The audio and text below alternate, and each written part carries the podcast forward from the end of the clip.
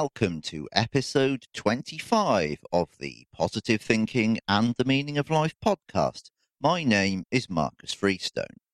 Firstly, apologies for the delay of almost two months since the last episode. My relaxing Christmas break turned into three weeks recoding my entire website, which is exhausting and I've been very busy doing loads of other stuff online and releasing loads of new music and working on a novel and blah blah blah. Anyway, apologies for the delay, but we're back now, or rather, I'm back, uh, and you're back listening. Although uh, your life hasn't changed, except that you're now listening to this podcast, and I know at least one person is uh, is waiting for this podcast. So, hello, Heidi, my number one listener.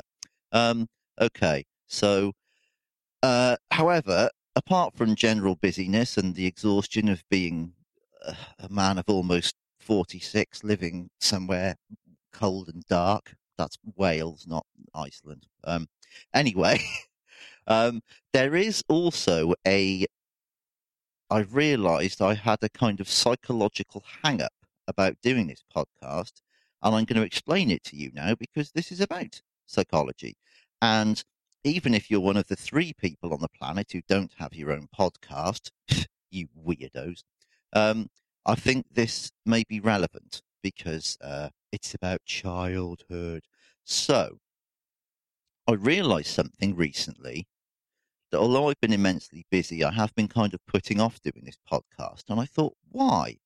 And then I realised that of all the things I do, this is the only thing that I see as work. And I thought, why is that? Because this is just talking into a microphone with a bit of sort of thinking and preparing and writing beforehand. And I love writing. So I thought, what's the problem? And then I realized when I was seven, my number one ambition in the world was to write novels. That's all I wanted to do. And it took me till I was 39 to properly finish one, but I've now um, I'm now working on my eighth or ninth novel. And also I've been making music. I was playing I was playing music when I was three or four. Um, and so I grew up thinking that writing novels, writing books, and making music was fun. It was something I played at. It wasn't something I was forced to do in school. It was something that I did because I wanted to. And so now, psychologically, I see making music and writing novels as a hobby. But obviously, podcasting wasn't around when I was a child because, as I've just mentioned, I'm nearly 46. So there was no such thing as the interwebs back then. So I have never had the experience of recording something like this, or indeed recording anything as a child. And so it's not something that I learned that has gone into my subconscious as something that's fun. So I see it as work. And also, the way I've been approaching it thus far, which I'm now going to change because it's not working for me, is I've basically been writing a half hour essay and then reading it out. And of course, essays much as I love writing nonfiction and writing about psychology, philosophy, mental health, all the things we talk about on this podcast and in the books, essays are something you write in school because you have to. You're forced to do it. So I realized there was a sort of double, there were two reasons there, hence the use of the word double. And then I was going to say double bind, but that doesn't work. Anyway, is that a kind of yogurt? No, anyway. Um, get to the point, Marcus. So, I've been kind of reluctant to do this podcast because I've seen it as work, because I've been writing it like an essay. And it's, to be honest, it's felt like doing homework.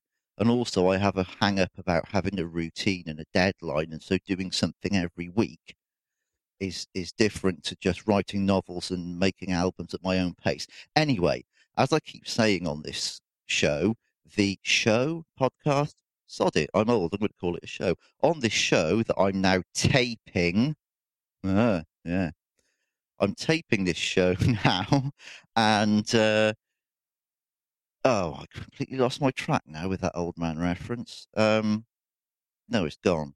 Anyway, the point is that, oh, yes, as I keep saying on the podcast, that podcast stroke show, I keep saying that when my whole kind of philosophy of all this is once you recognize the pattern, the negative pattern, that's often enough by itself to break it. So now I've realized I've got these hang ups about doing the podcast. Hopefully, I'll be able to overcome them. And already, five minutes in, I'm actually enjoying this more than I normally do, and I'm feeling I'm feeling relaxed about it, and it's not feeling like work. So, fingers crossed. Um, podcast every week from now on. Yay! And I release one person will be happy about that.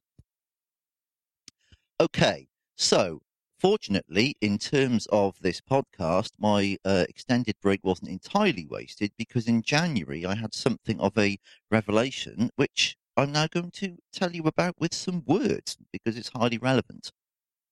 My girlfriend also uh, suffers from depression and anxiety and things, and we were talking in the first week of January, and we've been together for about four years, but we've been friends for about 25 years. So I know her better than I know anyone else, and she knows me better than anyone else knows me. So we talk about a lot of deep stuff, and she's always found January to be the most difficult month of the year, which I find odd because for me, January the 1st is my favourite day of the year.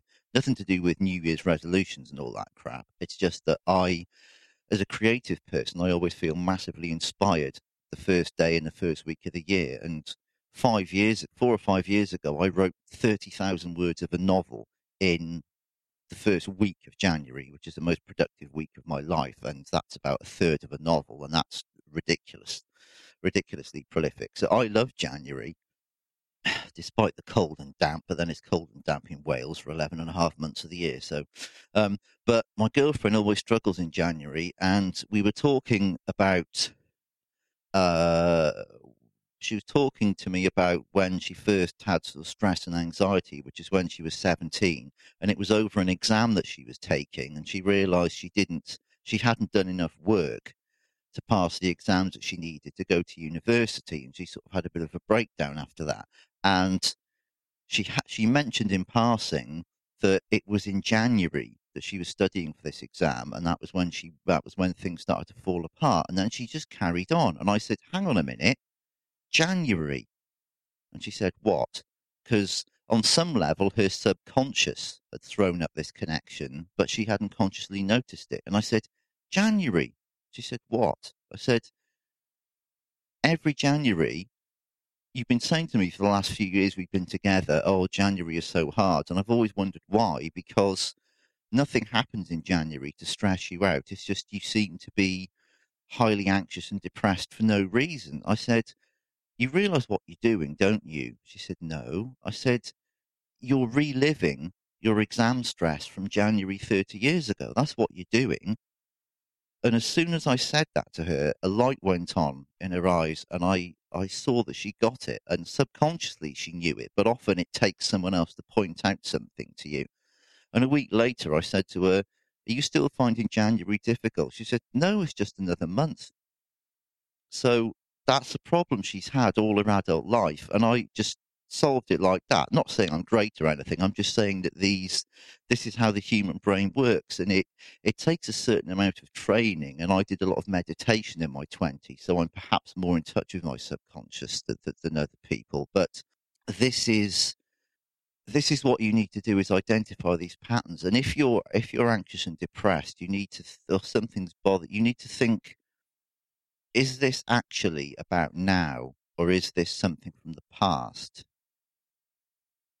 And you often find it's something from the past. Not that I buy into for a second the whole Freudian myth about, you know, we're ruled by our childhoods. I mean, not in the way that he meant in terms of, you know, being fascinated with shit and everyone wanting to shag their opposing gender parent. I mean, that's just nonsense. But, um, and I think I've said before, Freud was just putting his own perversions onto everyone else to make himself feel better.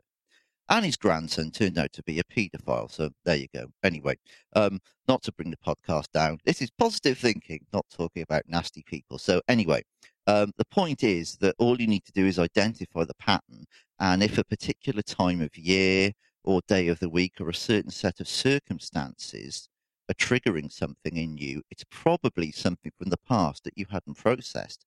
And for my girlfriend, all it took was for me to point this out to her, and then the rest of the months she was fine, and, and I'm confident that next year January's not going to be a problem for her. And if it is, I'll point out, do you remember last year?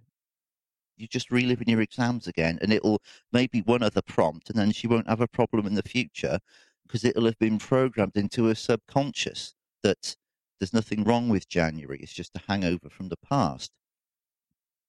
So we had this conversation, and then she said to me, because it never occurred to me, of course, that you know the physician physician heal thyself problem, which I think was episode two or three of this podcast.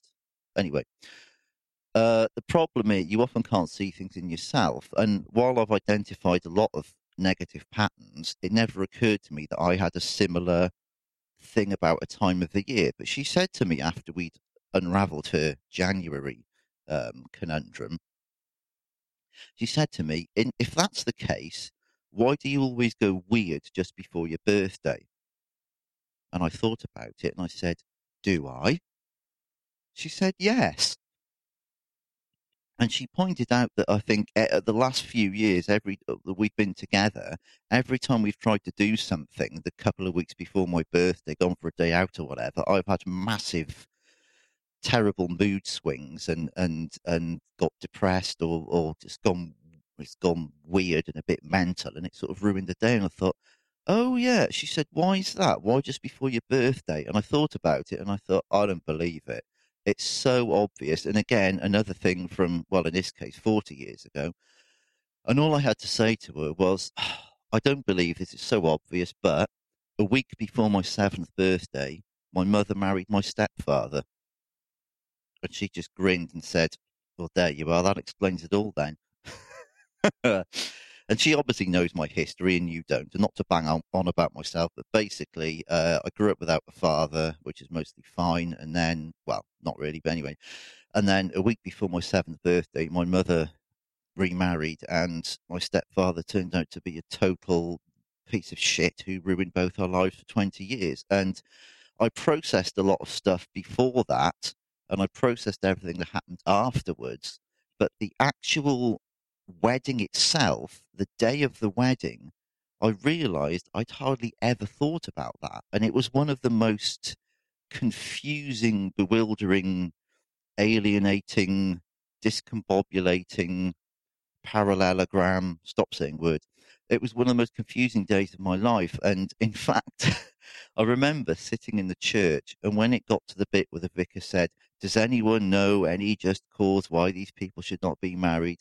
I had to actually bite my lip because I almost shouted out, Yes, I've already got one father. I don't need another one.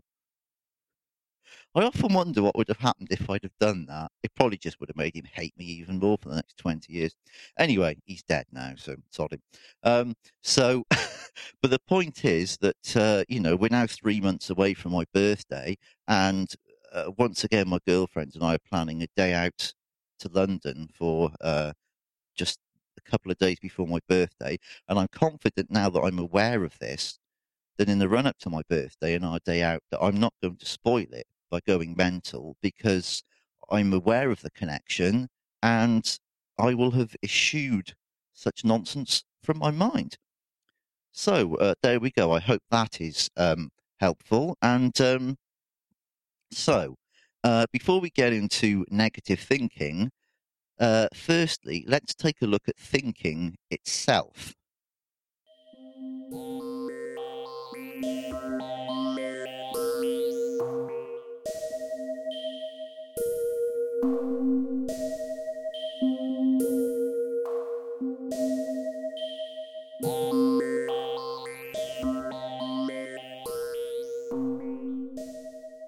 So, what actually is thinking?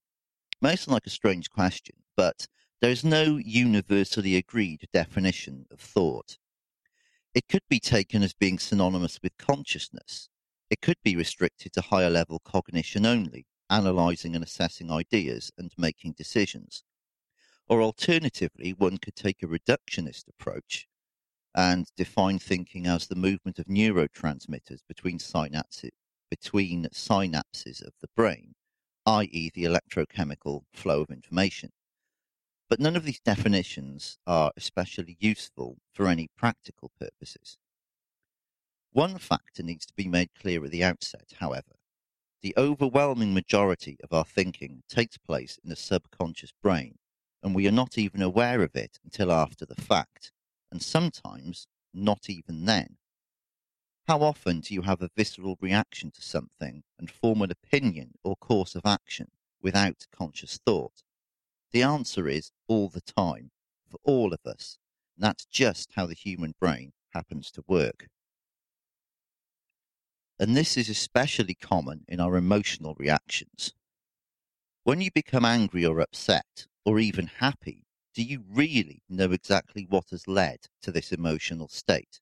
Most of the time, you do not, because the root causes of the emotion are in a subconscious trigger that would take backtracking and a high degree of self awareness to unravel, and time as well. Sometimes I am able to instantly discern these triggers and thus dismiss them if they are negative. But it, but it has taken me 25 years of study and self analysis to get to this point.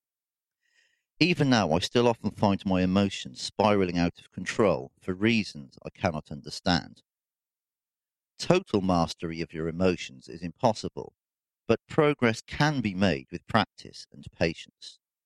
And I feel the need at this juncture, despite the title of this podcast, to point out the dangers of positive thinking gurus who tell you that you can be whatever you want to be.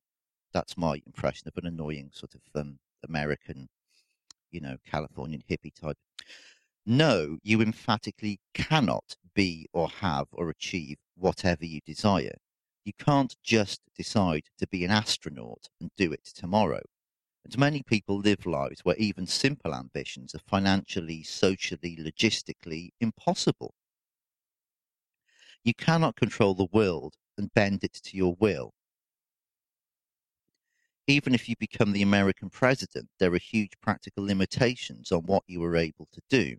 Thankfully, in current conditions, not to get political.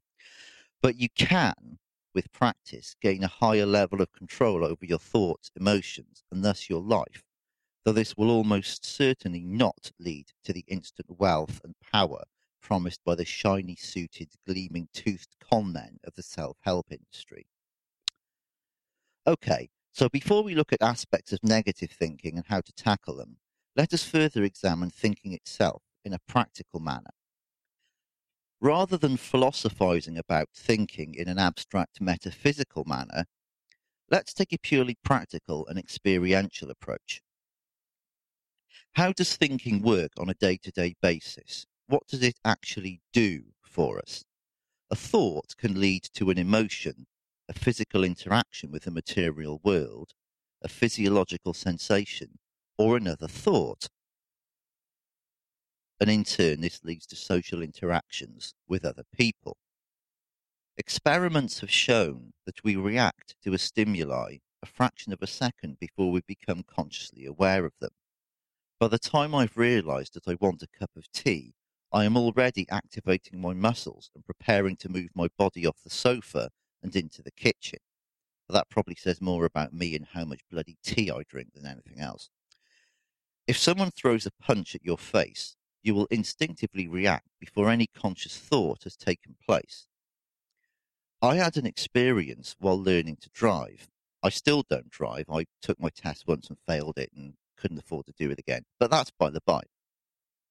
The point is, I was driving happily along a dual carriageway about 50 miles an hour, and I'd had a few lessons by this point, and I was pretty comfortable with driving. And my instructor was really uh, nice and relaxed, and we used to just chat about music and comedy and stuff. And uh, you probably know that um, when you're driving, you're only actually paying conscious attention to your surroundings 25% of the time, which seems dangerous. But once you've learned to drive, then you, the point is you do it subconsciously. Um, see the previous episodes on Gurdjieff and Ouspensky.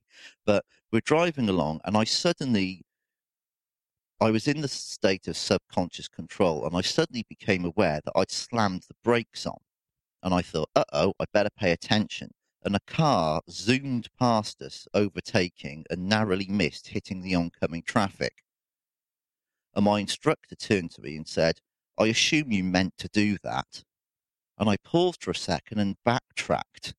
And I, I try, and I tried to work out what had happened. And I realized that I had seen this guy. And if I hadn't slammed the brakes on, he wouldn't have been able to overtake and get back into the lane in front of us and would have hit the oncoming traffic. So I said to my instructor, yes. And he said, well done, good reactions. And he tutted and said, look at that guy. He's got three kids sitting in the back of his car without seat belts and he, he and he's driving so recklessly he nearly ploughed into the oncoming traffic. Anyway, the point is that even though I'd only had a few lessons, my subconscious was paying so much attention that I, you know, potentially saved a few people's lives. I certainly saved a serious accident. The point is that by the time I was conscious of what I was doing, I'd already done it. I'd already taken the evasive action necessary, and that's just how the human brain works. So, not only does a thought instantly lead to something else, often before we are even fully aware of the initial thought, but this is a constantly occurring cycle. We have a thought, we have an emotional reaction to the thought, we think about the emotional reaction, then we perform a physical action which changes the situation, leading to more thought and more emotional reactions then someone else will react to your reactions, and the cycle becomes increasingly complex and intractable. This may sound counterintuitive, but you don't have to agree with your own thoughts. If you think about it for a moment, you will see the self evident truth of this statement. How many times have you suddenly thought of doing something, but then not done it? Countless millions of times. I mentioned the incident at my mother's second wedding. And also, I often used to sit in in assembly in school and think, why don't I just stand up and shout bollocks and see what happens? But I never went through with it. Sometimes, though, I did give in to similar impulses in school and got in trouble for it, just shouting something out at random in the classroom. So, this proves that we have at least some degree of free will we are not automatons who automatically reject inappropriate or unwise ideas. And if you look at your own life, you if you're listening to this podcast, the chances that you often do unwise things, which you know are unwise, but you do them anyway, I think is fairly high, or you wouldn't need to listen to this we usually make a conscious decision rather than just go along with our base instincts, especially if experience tells us that there will be negative consequences. But, you know, not always. Unless, of course, we either don't care about the negative consequences or are deliberately inviting them because we're depressed, we hate ourselves, and we think that we deserve negative consequences. I lived like that for many years, and it's it's horrible. When I would say or do things in school that got me into trouble, it was because I was depressed and nihilistic, and I didn't consider being told off by a teacher anything to worry about. In fact, when I was 16 and beginning my A levels, a teacher made the mistake of telling me something that gave me license to indulge my childish, anarchic streak. And for American listeners and those outside the UK, I better just explain A levels. Uh, in Britain, you stay in school legally until you're 16, and then you can leave, or you can stay on for another two years and you do A levels, which are the exams you need to get into university. And I didn't particularly want to go to university, or in fact, I thought I wasn't allowed. That's a long story for another podcast. Um, but uh, I was a few months into my A levels, and I was basically just there because I I couldn't find a job, and they were all rubbish and low paid, and so I was being told off for something minor. Mr. Parker, who was the deputy head of year, he let slip something. He told me but this was in 1988. He explained to me that because I I was in school voluntarily, they couldn't actually legally force me to do anything or punish me. They weren't allowed to give detentions anymore because you were there voluntarily and you were considered an adult at 16.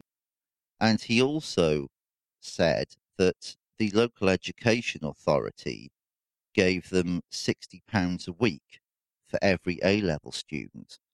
And this was 1988. That was a lot. That was more money than all the that, that was more money than a lot of people were earning for a full time job back then. All the jobs that I looked at in the job centre uh, before I went back to do A levels, they were forty pounds a week for a forty hour week, and the school was getting sixty pounds a week just for having me there.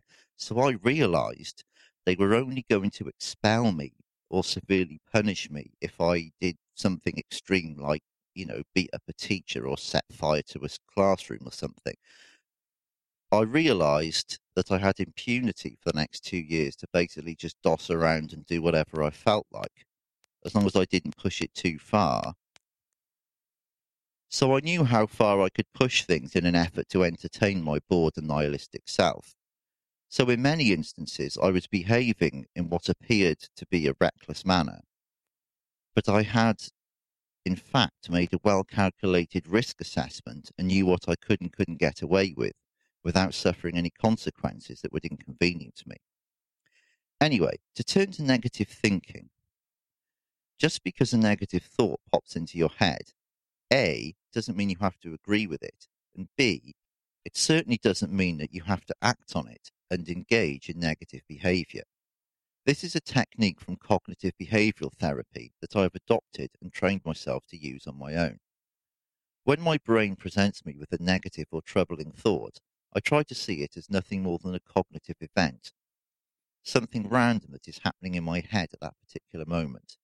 I try to not identify with the thought, to not become entangled with or engage with it. I merely observe it and let it pass me by. This is difficult to start with, especially if you've never done any form of meditation or worked on your subconscious. But with practice, it rapidly becomes easier until you do it automatically much of the time. I find that being aware of what a thought is, the electrochemical processes and the axons and dendrites in the brain, is very useful to me in viewing these thoughts as merely mental events, not something over which I have no control and with which I am forced to engage.